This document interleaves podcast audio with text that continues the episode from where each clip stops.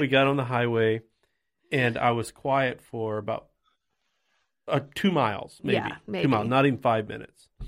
And she says, "What? What have you been thinking?" Yeah, I was just curious, like you know, because you know you're a six, and I. Uh, the reason why I asked the question is because I literally wasn't thinking anything. Like my brain just I just don't even know what that would be like. I can't know. imagine. yeah. What? Yeah. That doesn't rings true to me. like I was I, uh, looking, you know, at the scenery, but I was really kind of checked out, and all the nines out there totally understand what I'm saying. No one else will understand, maybe. But I asked him, I'm like, so what were you thinking? Literally for like five minutes, he just went and went and went and told me all these things. And she got upset with me that I got shared so it all with her. overwhelmed. I was like, how is it even Like I did possible that something you wrong. thought of this much stuff? And then I kind of felt bad for him because I was like, ooh. Oh God! How many things do you have in that head, right? yeah. I'm like, I'm like, can you just like turn it off? You know?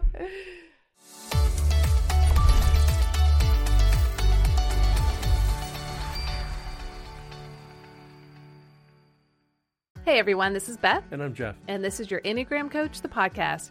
And we're here to help you to understand yourself with astonishing clarity so that you can break free from self condemnation, fear, and shame by knowing and experiencing the unconditional love, forgiveness, and freedom in Christ.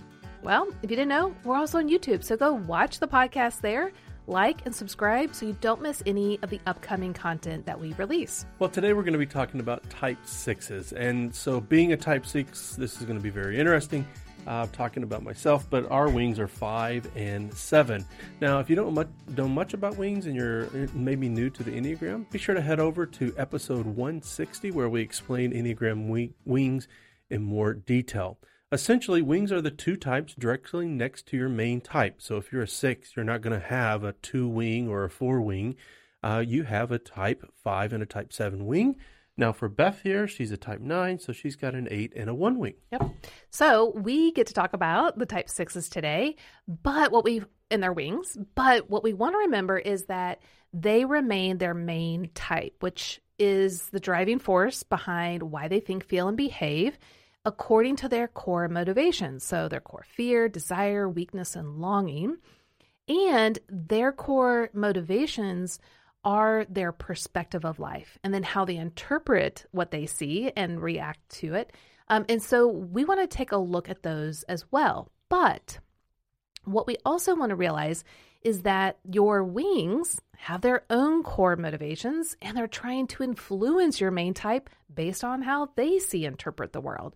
And so it's really important for us to understand these core motivations of the types we're connected to so we can see how and when they're trying to influence us. Well, because of the relationship that we have on, with our wings, as well as the influence that they play in our lives, we're going to be referring to wings as parts of us, which we discuss more in our new book, More Than Your Number.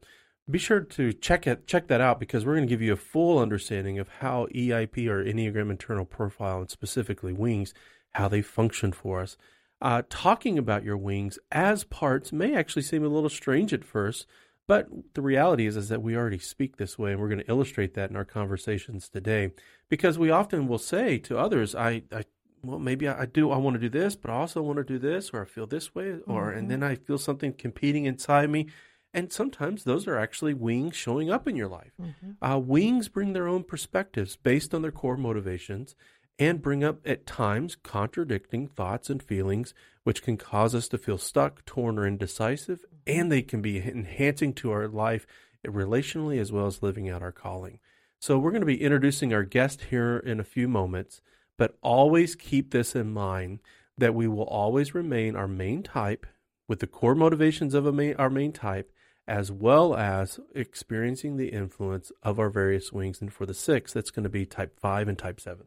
Yeah. So before we dive into hearing from our guests, let me just paint a picture of the type six so you're really familiar with them. Now, they're the faithful guardians. They're so reliable, hardworking, dutiful, and they're steady people. Now, they have a great sense of humor, so I'm sure we're going to have a fun time today. Um, but they are the ones that foresee all the possible problems. They're fiercely loyal, committed to making sure everything goes the way it needs to go to ensure safety and security for everyone they're committed to. And type sixes may appear calm at times on the outside, but they have this internal committee that is constantly chiming in with contradictory thoughts of all the various possibilities, especially worst case scenarios. And so, what happens with that is they can be plagued with this internal fear, indecisiveness, catastrophic thinking, and a lot of self doubt. For them, this turns up as anxiety. Again, whether you see it or you don't see it, it's running in the background of their mind. And so they're going to look outside of themselves for sources that they can trust to help them to make the decisions that feel safe and accurate for them. So, the core motivations for the six is the core fear of being without support, guidance, and security, to fear fear itself, to be blamed, targeted, alone, and physically abandoned. But their core desire is to have security, guidance, and support. But they struggle with the core weakness of anxiety. And this is where they're scanning the horizon, trying to predict and prevent negative outcomes, especially worst case scenarios. And so you're going to see that they're constantly remaining in this kind of state of apprehension and worry. Now, their core longing is to hear and experience you are safe and secure. Well, our guests today are Kara and Adam. Uh, so thankful that you've decided to join us today. Kara, tell us a little bit about yourself. Sure. Thank you. Thanks for having me on. This is a lot of fun. Um, so I am a certified Enneagram coach. So that has been a fun adventure with you guys um, as of last summer. So I went through the course um, with Adam as one of the great instructors of that course. So that's been just a delight. Um, but yeah, my background was I was a missionary kid. Uh, my background is then in social work and I started discovering that Enneagram, I would say about six years ago. And at the time, I actually thought I was a two. I had taken an assessment and I was thinking I was a two with a three wing. And it was through meeting with the coach myself um, and just really digging deep. I started to just really resonate with that core motivation of the six. And it was actually the coach who said, why don't you explore the six? Like I hear a lot of the two in you and that could be a part of you, but you know, she was very gentle and just encouraged me to um, explore it. And at first I, there's, I can't be a six. I really struggled with seeing myself as in the head triad because I viewed myself as more emotional. So I put myself into that feeling triad. Um, but as I started using it just for growth and just really digging deep, I took some courses about the Enneagram before I decided to become a coach and started to explore my subtype and then my wings. It really started to solidify the six part. I really resonated um, the core motivations of just feeling that safe and security, but I was struggling with some of the other parts. Um, and then learning about myself as a self preservation six and hearing the words of warmth and friendly and just people and alliances that it just kind of hit the nail on the head. And then as I started learning about wings and really exploring the five and the seven, the seven, I saw that showing up. You know, people would often say, I feel that kind of energy from you. So yeah, it's been a joy now to use what I've learned in my own life as a mom, a mom of three teenagers and a wife, um, and how it's helped myself and my marriage now as a mm. coach to be yeah. sharing that with others. It's been a huge Kara, Do you resonate with this thought that, um, particularly within uh, Christianity here in the States, that for a female, that it it's almost like there's a, a sense to where uh, to be a godly woman is to be a female two do you resonate I, with that? I do. I do. I so my background, I just touched on it, was I was an MK, which stands for mm-hmm. missionary kid. Um, mm-hmm. So I was born in Congo, Africa, and oh, lived there until I was twelve. So I was right in the throes of um, of a lot of what you're saying. So I think that mm. desire for, you know, as a woman to be that nurturer and um, service and love and care and sacrificial love were mm-hmm. absolutely things that rang true um, for sure. me. So I I do resonate with that. I've seen that. You, you, you, bring up another dynamic here. Mm-hmm. Do you feel American? I do now. Congolese? Yeah, oh, I do. do yeah. My formative years were all on the mission field until I was sure. about 12. So, of course, we would come, you know, to the States here and there. Um, but um, for sure, those early memories were all there. We were in the really remote area. So it was just rainforest, no infrastructure for roads. Um, and then when I was nine, I went to boarding school. You okay. can imagine as a type six, not knowing I was a type six. Um, right. all of that that I've now been processing through the lens of a six of how that felt mm. to be a little girl just um, pulled away from my safe person, who was my mom at the time, and mm-hmm. put in a situation that felt scary and felt mm-hmm. like, who is that person? You know, like the rug just kind of got taken out from under me. Yeah. Sure. Mm. Wow. Well, look back well, on those years. It's for sure a mixture. It's beautiful. Yeah. It's got a lot of pain in the story as well. Okay. Um, when I think about those years of boarding school and just some of the experiences that happened to me there and the lens in which as a six, I look back on that and those feelings of abandonment and just, um, mm-hmm. struggling to find who's, who can I trust? You know, who yeah. can be that person for me? Mm-hmm. Well, and you know, I think a self-preservation six female can mm-hmm. definitely easily mistype themselves as a two because sixes in the head triad are very emotional. They're actually an emotional reactive triad. Mm-hmm. And so the emotions are going to come up though they're really in the head, right? They have a mm-hmm. lot of emotions. And then, of course, like you were saying, just being in that Christian sphere, needing to serve and to help and to give totally makes sense why mm-hmm. two felt at first more true for you. But I'm really, you know, happy and glad that you had a coach that would gently walk you through the process. You know, I mean, for Jeff, he, he's not self preservation, um, mm-hmm. he's more on the one to one six, which he thought he was an eight. And he had mm-hmm. someone also say, You're not an eight. Um, it was a little bit more abrupt for you. It's a little bit harder to. Yeah, I set aside the Enneagram for a year. For a year. Because uh, I was so frustrated with it. Yeah, you got stupid thing. Kind of skeptical. yes. Why let's not get into my stuff. Well, we are, but we are. let's first, Adam, tell us yeah. a little bit about yourself. Adam Breckenridge. all I really want to do is get into Jeff's stuff now. That's that's the only thing that yeah. I want to do. Jeff, I've got a Poke question. How old were you the first time? No, we're not going to do that. Uh, so I, I was I, really about to go there with you, Adam. I know you would. You're, uh, we ride or die, man. We ride or die together. Um, yes. So yeah, thanks for for having me on. It's always uh, one of my favorite things to do. Spend time with you and with our our listeners uh, and viewers on the podcast. So my name's Adam. Uh, serve as the director of coaching with your Enneagram coach, which means I get to do what I love. I get to work with men and women who um, are building their coaching practices, changing the world through their coaching practices, and men and women who aspire to become coaches. And I love doing that because that's my story. It was, um, you know, I've got a wife and three daughters, and we were kind of drowning uh, uh in 2015, going through the ministry burnout stuff and a lot of hurt. And um, I met an Enneagram coach, which I didn't know what the Enneagram was. Um, he uh, he wanted to work with me. Wanted to work with my wife Carrie, and and made us take this assessment. You know, Jeff, you were talking about your skepticism toward the enneagram, and I'm I'm going to put this thing aside. I kind of came into it that way, uh, looking at this as very skeptical. What is this? A lot of questions. Is this a safe tool? And and um, my coach just invited me to trust him.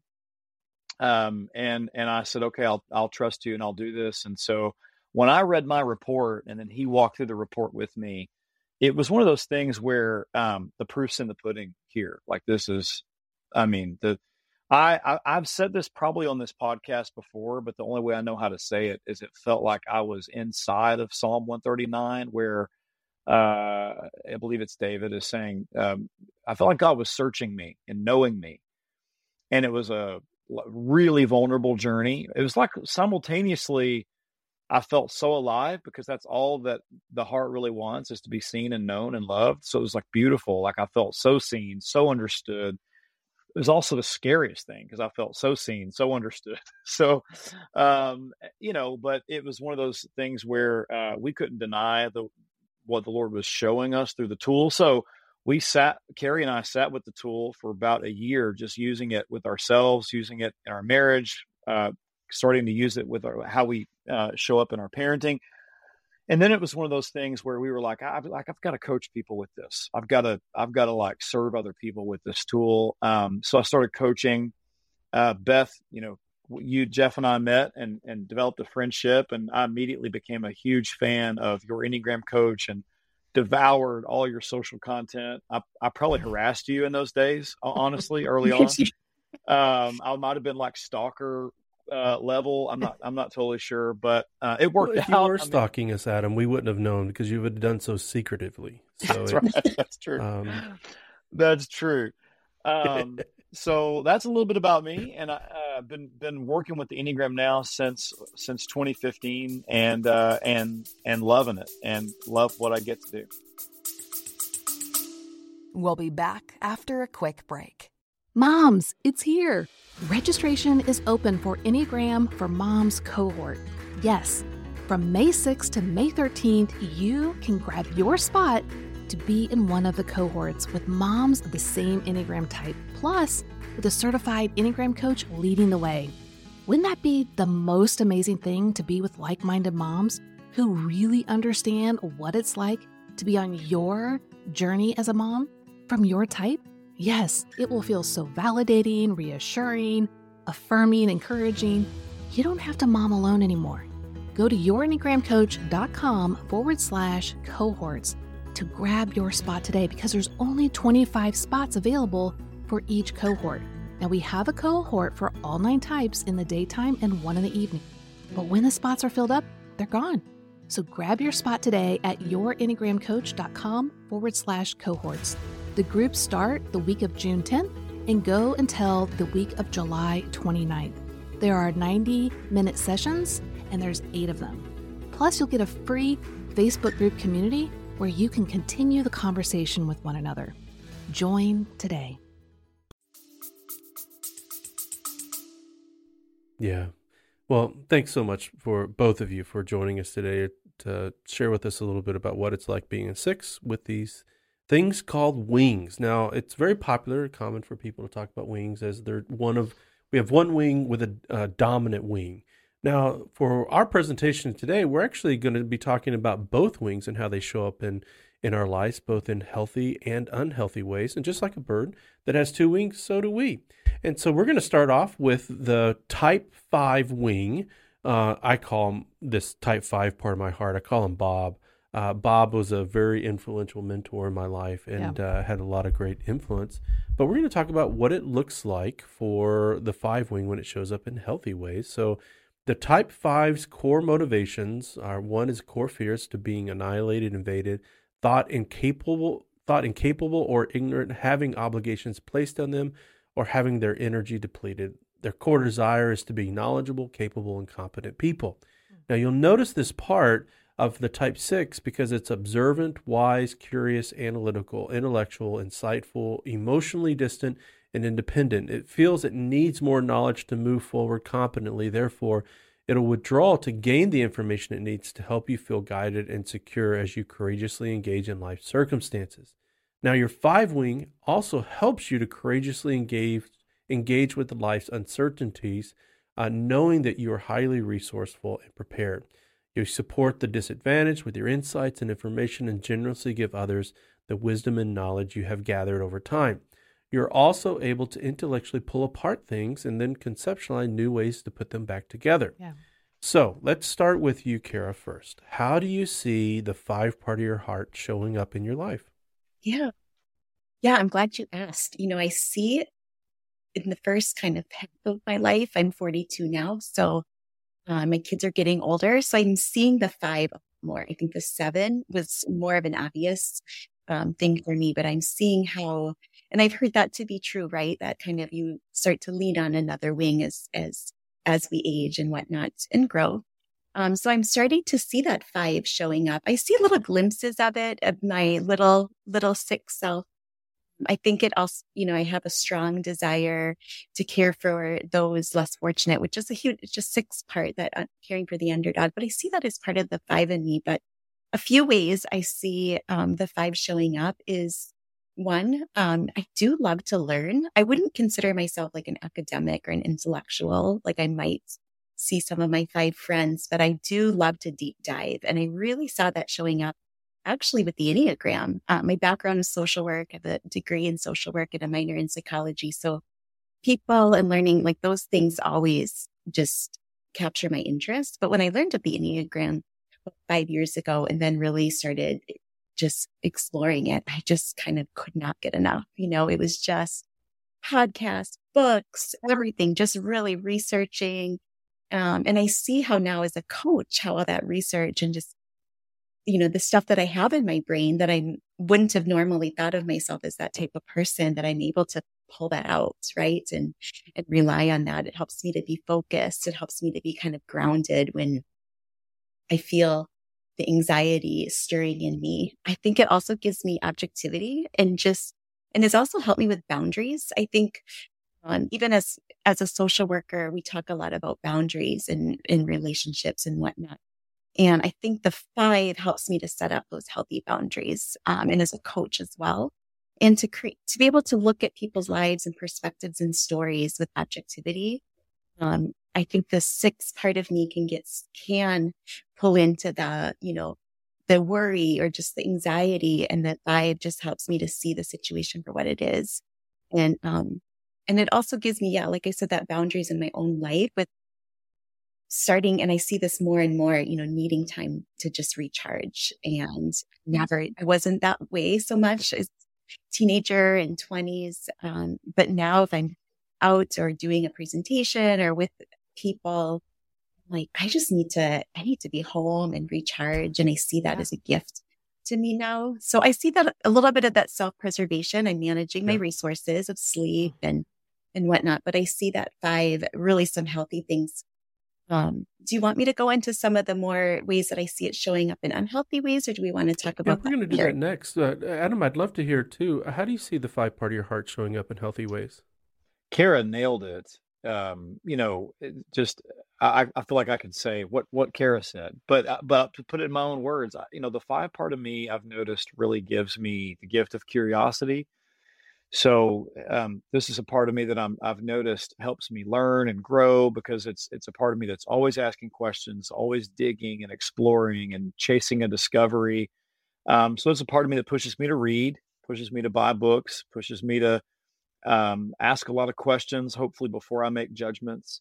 Um, and then similar to to what you said there, Kara, the older I get, the more I respect how my five wing helps me draw boundaries and recharge. I used to feel a lot of shame um, saying no to someone, and and I'm not saying I don't still struggle with that, um, but I also used to work in um, working environments where working 70 hours a week and being exhausted by it was bragged about and worn like a badge of honor.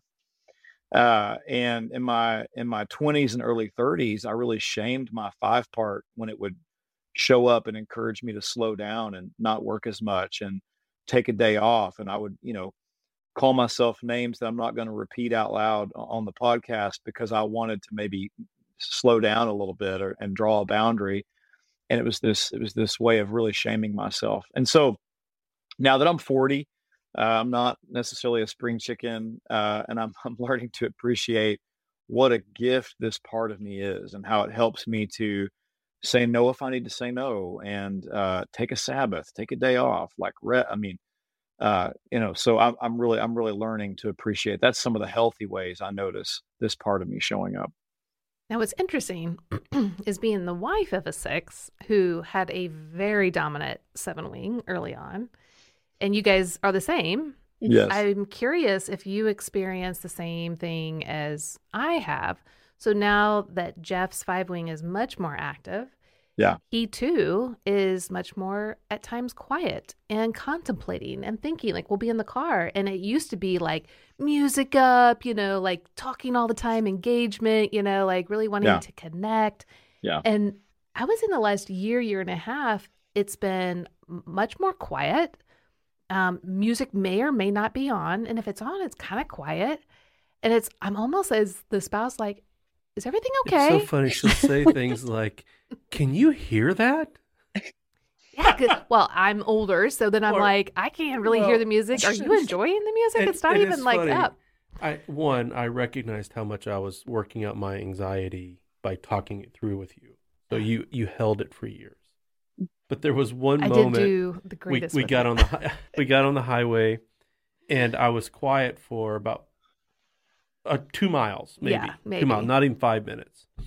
And she says, "What what have you been thinking?" Yeah, I was just curious, like you know, because you know you're a six, and I'm uh, the reason why I asked the question is because I literally wasn't thinking anything.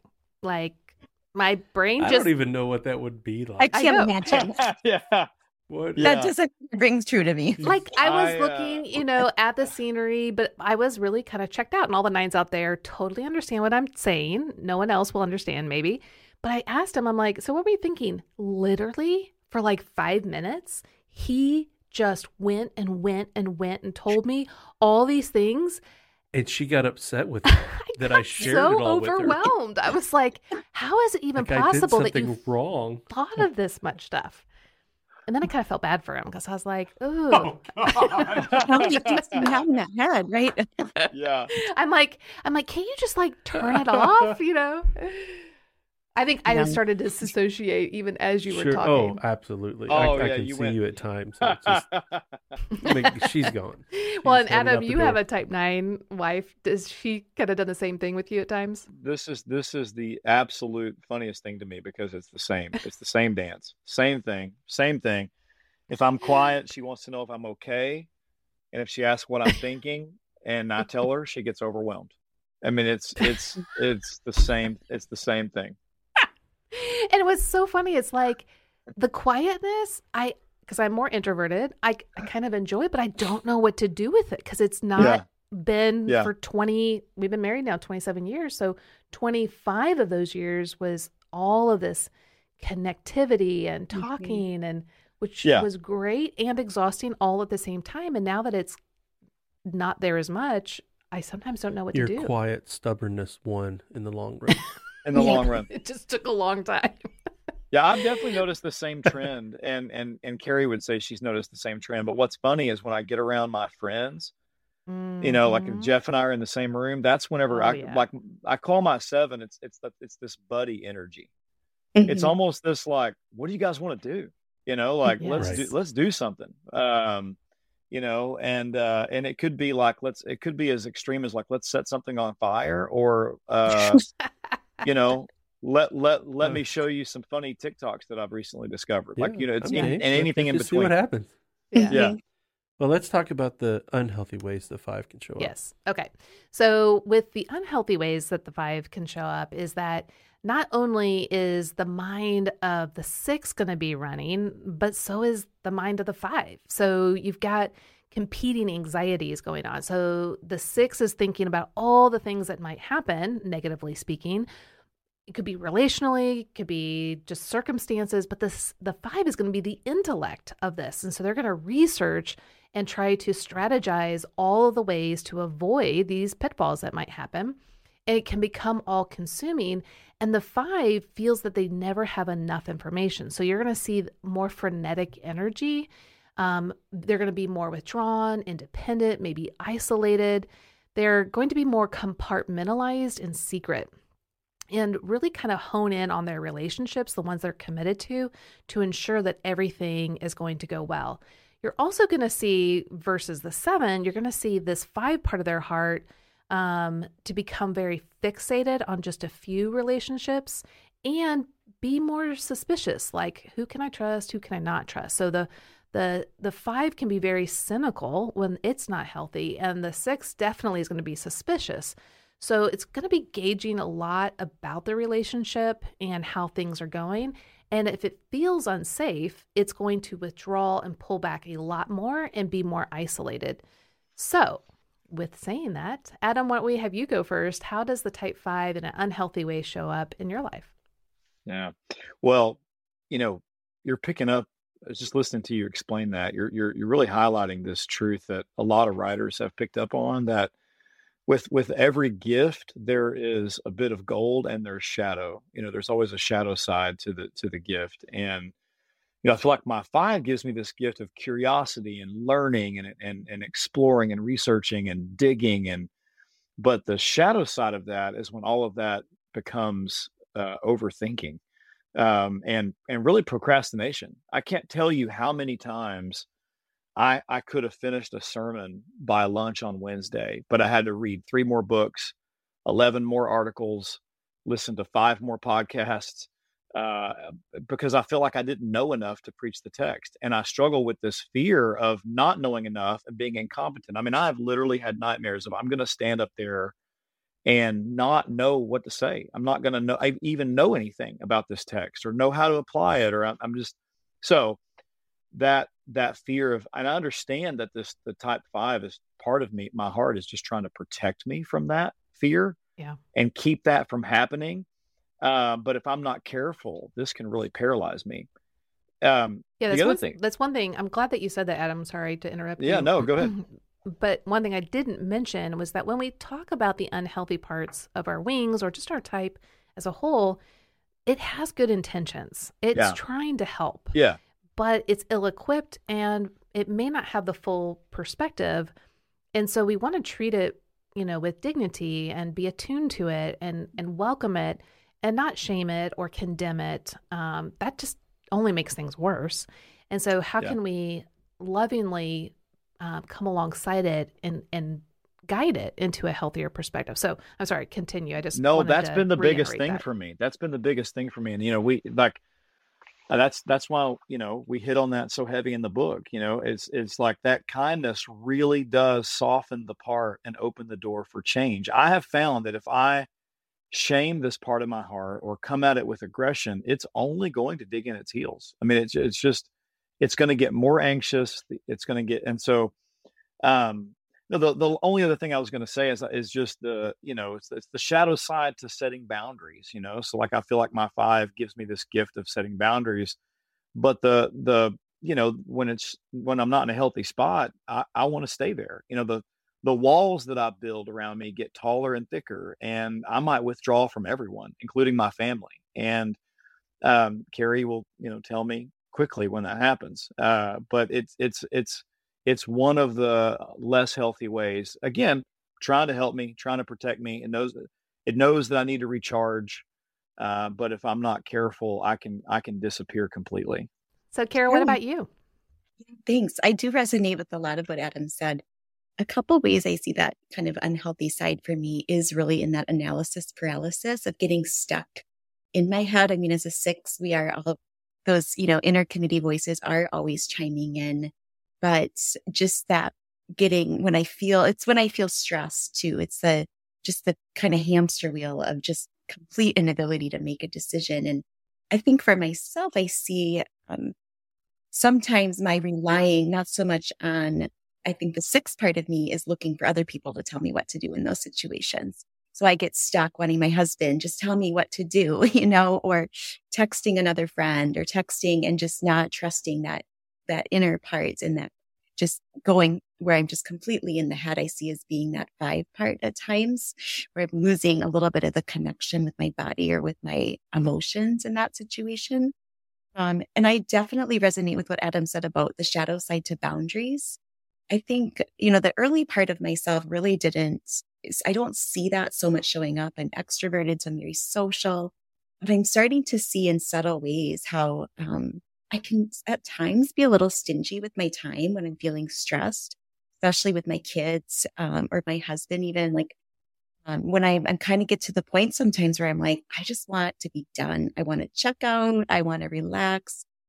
Um, and I'm, I'm moving into that space of kind of, I think it's, I see how my five is trying to protect me. It knows I need to relax. I need to, you know, unwind before I go to sleep because I need my rest. And I see all of those things, but I can see how I can be frustrated. Like if something is supposed to end at nine o'clock at night, let's say, you know, and it goes late and I internally start to get a little activated. Like, no, I'm not going to be able to go home and I'm not going to have my unwinding time with my husband. And um, so I see that sometimes as a negative in me just because um, I know it's, I know again, it's that by protecting me, but it is, I can see how sometimes it goes overboard. I think it Mhm. doesn't account for the fact that, you know, God will give me refreshments and he will meet me in those moments where I just want to draw the line in the sand or when my kids want to have a conversation late at night and I'm like, I'm done. I can't do Right.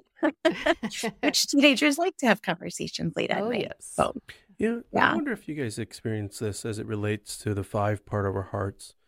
Um, there. So what am I now, Beth? 47, 48? hmm Yeah, about to be 48. Mhm. Yeah.